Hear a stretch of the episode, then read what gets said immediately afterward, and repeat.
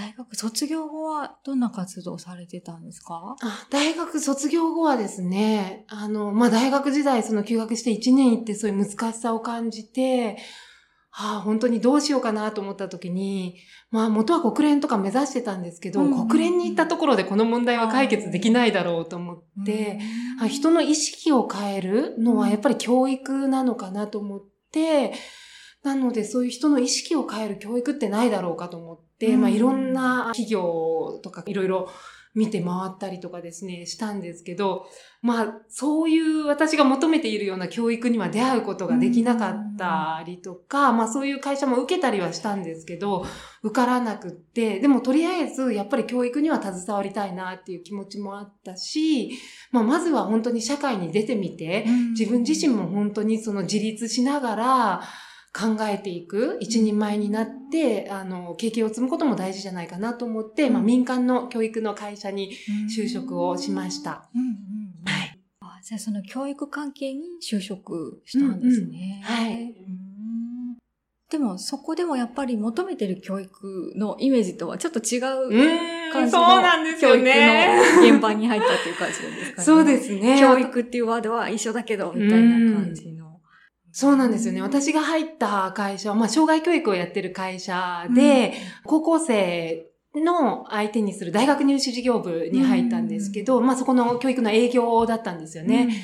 うん、で、高校生のことをお父さんお母さんと、あの、まあ、進路の相談とかをしながら、将来は例えば誰々ちゃん何になりたいの？とか、うん、保育士になりたいんですとか言ったら、すごいねって言って、あの、お父さんお母さんはどう考えられてるんですか？とか、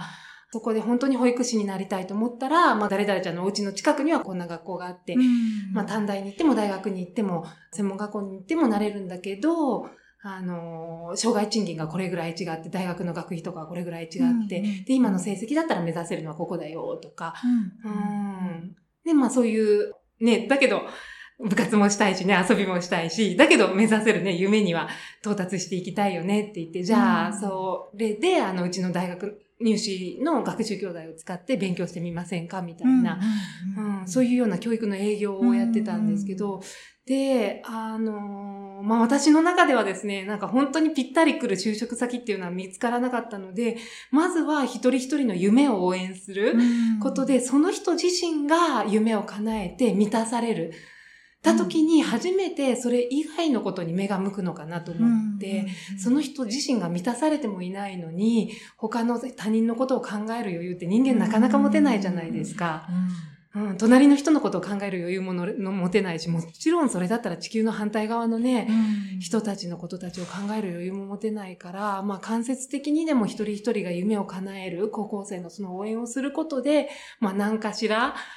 まあ、遠いけれども、そういう世界が良くなることにもつながったらいいなという思いを持ちながら、まあ、人と接するのは好きだったし、話をするのも好きだったし、まあ、その仕事の中で本当に家族のように扱ってもらったりとかですね、あの、子供とお父さんお母さんが普段は話さないことを私が入ることで、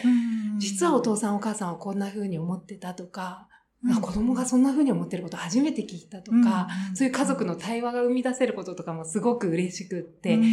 はい。まあそういう意味ではやりがいとかはあったり、あのー、知って、そうですね。本当に営業なので、そうは言っても数字に追われることとかもすごい大変だったりとかは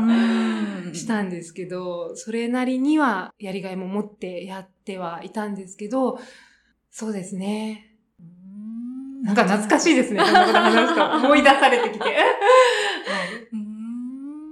なんとなくもやもや、みたいな、やりがいはあるし、楽しいといえば楽しい。うん、でもなんか違うみたいな感じなんですかね。うん、あそうですね。で、その初めの1、2年はやっぱすごい面白くって、うんあの、やっぱり今までできなかったことができるようになるし、本当に自分で初めてこう、社会に出て稼ぐっていうことを経験して、まあ営業の会社で、だったので、社歴も関係なかったし、男女も関係なく、結果を出せば出すほどこう、認められるし、給料ももらえるみたいなところだったんですよね。で、自分が全然できなかったところから努力してできるようになって、後輩もチームも任されたりとか、して、で、給料ももう30代とか40代の人がもらうような給料もらったりとか、あの、死者の売り上げが良かったら、うん、みんなで年末は海外に行って、5つ星のホテルに泊まってパーティーがあるみたいですね。そんなイケイケどんどんのかなり会社だったので、そういうのもすごいは、初めは楽しかったんですけど、やっぱりめちゃくちゃ忙しい会社で、で、もう仕事しかしてなかったんですよね。私、それ以外をする余裕もなくって、あ、こんなにも仕事ばっかりなんだなと思った時に、ここまで仕事をしなくちゃいけないし、一生どうせ仕事をするんであれば、やっぱり、本当にやりたい仕事って何なんだろうとか、うん、私が本当に人生当じてできる仕事って何なんだろうとか、も考え始めたし、やっぱり一民間企業の中の教育では、本当にもっとダイレクトに、本当にこの世界の経済の仕組みを変えるとかね、本当はそういうことがやりたかったけど、まあそうではなくて、やっぱりその自社の利益を求めてやらなくちゃいけないところもあるし、折り合いつけて売らなくちゃいけないこともあるし、なんかそういう、なんかジレンマとかもあったり、あと一生この仕事をね、続けていきたいかって思った時に、まあやっぱりそういうこととかのね、もやもやも感じ始めて、あと、まあその、社内でもですね、あとやっぱり人と人が分かり合えない、団結できない、やっぱり仕事感が人によってみんな違うんですよね。うん、だからそれで派閥ができてしまったりとか、あの、本当に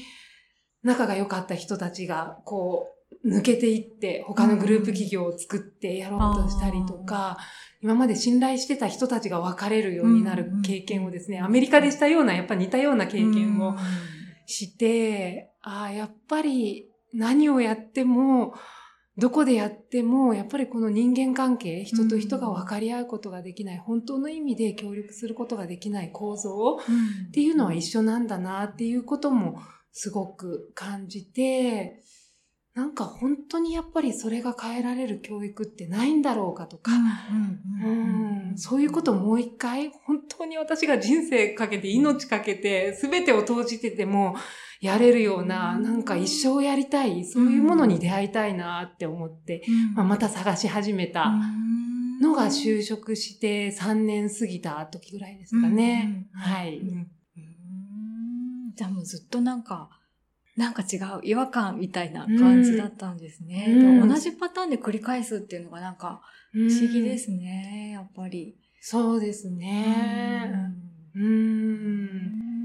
あとはその人の人、人が分かり合えないっていうことに対してもそうだし、あとはその自分自身に対してもその頃すごい苦しくって、まあそのちっちゃい頃から漠然とした不安感があって、とにかく自分に自信がなかったんですよね。うんうんうん、で、初めはその夢を見つけて自分が本当にやりたい仕事をやることができたら、その自信のなさもクリアしていけるんじゃないかとか、まあそれでね、海外にも行ってみたり、NGO 活動してみたりとか、人ができないことやって、周りからはすごいねって言われたりもするんですけど、やっぱりそういうことやって一時的になんか自信はついて、前より明るい自分になれた気はするけど、なんかですね、やっぱり戻っちゃうみたいな。その根本的な自信のなさが拭いきれない。それで仕事をして社会人になって、しっかり自立すれば自信が持てるんじゃないかと思って、うん、そうやって、まあ会社で働いて、うん、給料もたくさんもらって、周りからも認められるようになって、で、だけど、一時的には楽しくて自信を持てたように思うんですけど、やっぱり根底的にその自信のない自分っていうのがずっといたんですよね。うん、だから、その営業の仕事もですね、ずっと自分がやり続けるっていうのが、だんだんだんだんすごいストレスになってきて、結果出せば出すほど、もう次の結果を求められるし、責任あるポジションも任されるし、後輩も任されるし、上司の期待にも応えなきゃいけないから、成績も落とせない、あすごいプレッシャーの中で、今まで以上の結果をずっと出し続けなくちゃならないってなった時に、もう毎朝ですね、自信がない自分が出てくるんですよね。で、あ、でもでもそんなこと言ってたら、もう今日もだって筋取んなくちゃいけないし、後輩にもしっかり指導もしなくちゃいけないし、できる自分も見せてあげないといけないし、こんな自分のことで自信がないと言ってる場合じゃないと思って、まあ、一生懸命気持ちや考え方をポジティブに切り替えようとして、いろいろこう自己啓発の本を読んでみて自分をですね、一生懸命鼓舞してみたりとか、あの、心理学勉強してみたりとか、そういうことをして気持ちやモチベーションをずっと高めようとしてみるんですけど、やっぱり2ヶ月ぐらいはそれがですね、続くんですけど、3ヶ月目ぐらいになると、その一生懸命信じて思い込ませて頑張るのがだんだん無理になってくるんですよね。その自信のないダメな、もう全然できないって思ってる自分を、なんか例えてみたらこの、自分の心の中の日本海に箱に入れてぐるぐる巻きにして、重しをつけてぐる沈めて、そんなの私じゃないと思って、できる自分、大丈夫な自分、何でも私はできるんだって思い込ませて、そう頑張るんだけど、うん。2ヶ月目になると、そのしまったはずの日本海の海の底にある箱がだんだん上がってきて、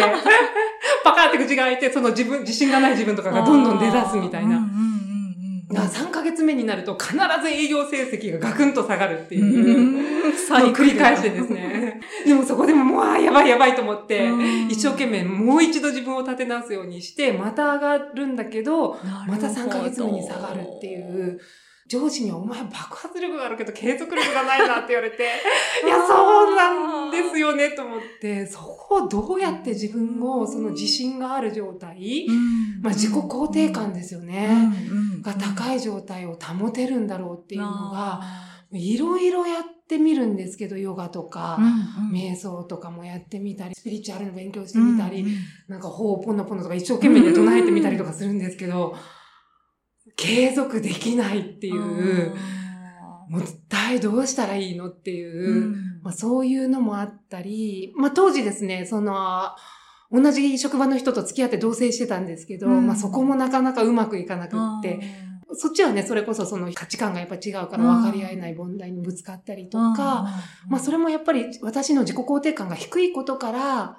なんか相手とのその違いですよね。さっき鈴さんが言った。うん。それを受け入れることができなかったり、うん理解しようとすることをしたいと思うけどできない。うんうん、なんかそういうことがかなり積み重なって、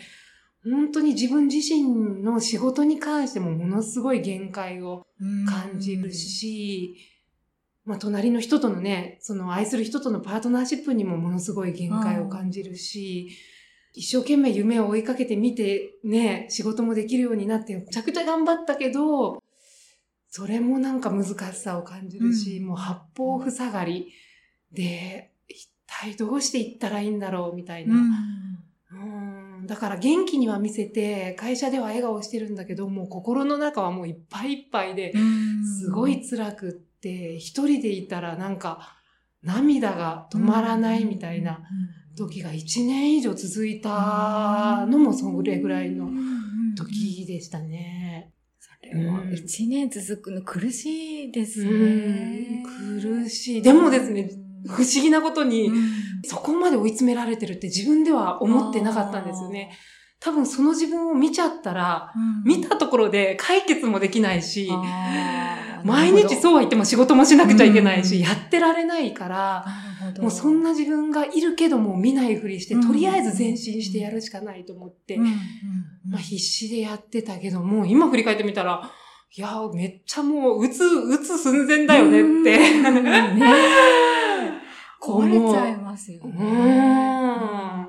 そこから打開できたきっかけみたいな？ああそっから打開できたきっかけはですね、まあ、あのーそれで、とりあえずもう、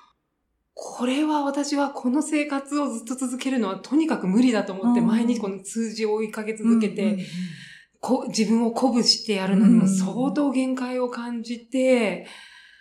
もう会社を辞めるって決めてですね。でも、あの、数字が落ちて辞めること、私が見てあげてる後輩とかにもね、そういう姿見せたら、なんか自分も最終的にそうなるんじゃないかと思って不安にさせちゃうと思って、もう辞めるって決めて最後の1ヶ月はですね、もう死ぬ気で仕事して全国1位とか取って、もうリポビタンデをですね、1日10本以上飲んでですね、もうでもそれぐらいいっちゃわないと、やれないんですよね。できる自分を。を保てない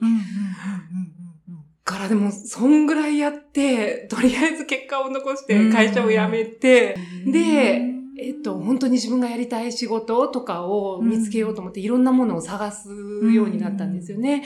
で、まあ、その世界のいろんな教育やってるところとか、まあ、他の全国のいろんなそういう教育、人の意識の右脳教育のところとか、いろいろ勉強しながら見て回ったりとか、あの、探したりとかしていて、まあ、プラスアルファで、なかなか企業ではそういうのが見つけられなかったので、まあ、NGO とかでもそういうのをちょっと見てみようかなと思って、うん、で、ピースボートに行ったのもですね、なので、まあ自分自身がそういうピースボートの NGO 活動の将来はスタッフになるのも一個の道じゃないかと思って、で、まあスタッフになるにも、初めはそのパッセンジャーとして一回船の経験者、世界中の乗船者として経験して見てからなるっていうのを聞いたので、で、地球一周の船旅にも参加したりとかしてですね、あのまあそれが自分が一生できる仕事なのかどうかっていうのも見ながら、まあ一生懸命働きもしたのでちょっと休憩したいなの気持ちもあって、はい、そういうのに参加してっていうのがありましたね。で、まあその中でいろいろ探す中で出会った一個が、まああの今やってる仕事にもつながる認識技術、うんうん、NTEC って呼んでるんですけど、が一つで、で、そこがですね、あの、すごく面白かったんですよね。で、それが私のそれまでのいろんな苦しみ悩みを全部、あの、徐々に突破させていくことになるんですけど、あの、他で言ってることともう全然違うことを言ってたんですよね。まあ何を言っていたかっていうと、もうかなり初めはぶっ飛んでてわけがわかんないなと思ったんですけど、まず自分と自分の宇宙は実在しないんだって言ってたんですよね。はてと思って、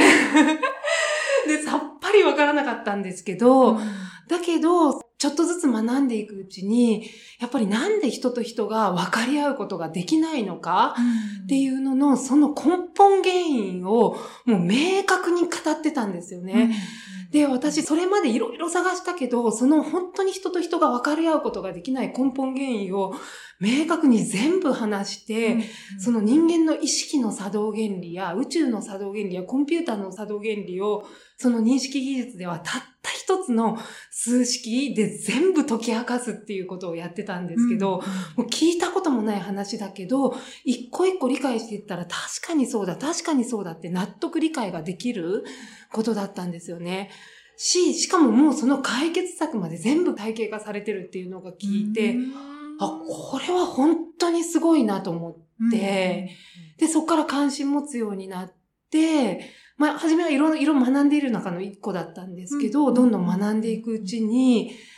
めちゃくちゃ面白くなってですね、あ、これはもっともっと理解したいし、自分がこれを普及する側にもなっていきたいって思うようになっていきましたね。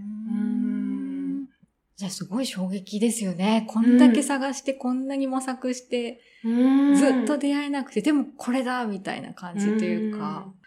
そうですね。なんかだから意識的には、まあ、その高校生のね、時ぐらいに進路を模索した時から10年ぐらい探したのかなって思うけど、まあでももっとたどればやっぱりその、人はなんで死んじゃうんだろうとか、うん、そういう本質的な疑問にも全部答えることができる内容だったので、まあずっとちっちゃい時から疑問だったことが、まあ、そういう本質的な疑問から現実的な悩みまでが全部解決できる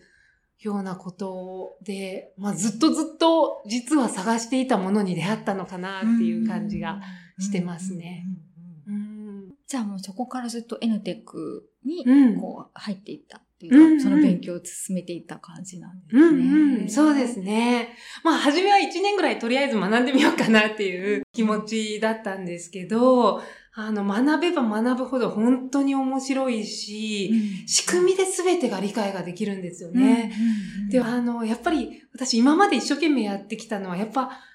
例えば自分に自信がないものを一生懸命あると信じ込ませるみたいな、信じる世界でやってきたけど、それって、調子がいい時は使えるんですけど、調子が悪いと信じる世界なので、保てなくって、エーヌテックがいいなって思ったのは理解だったんですよね。もう理解100%、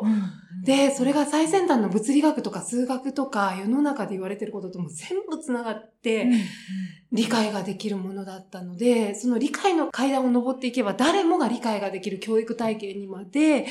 なってるところがすっごい良かったですね。うん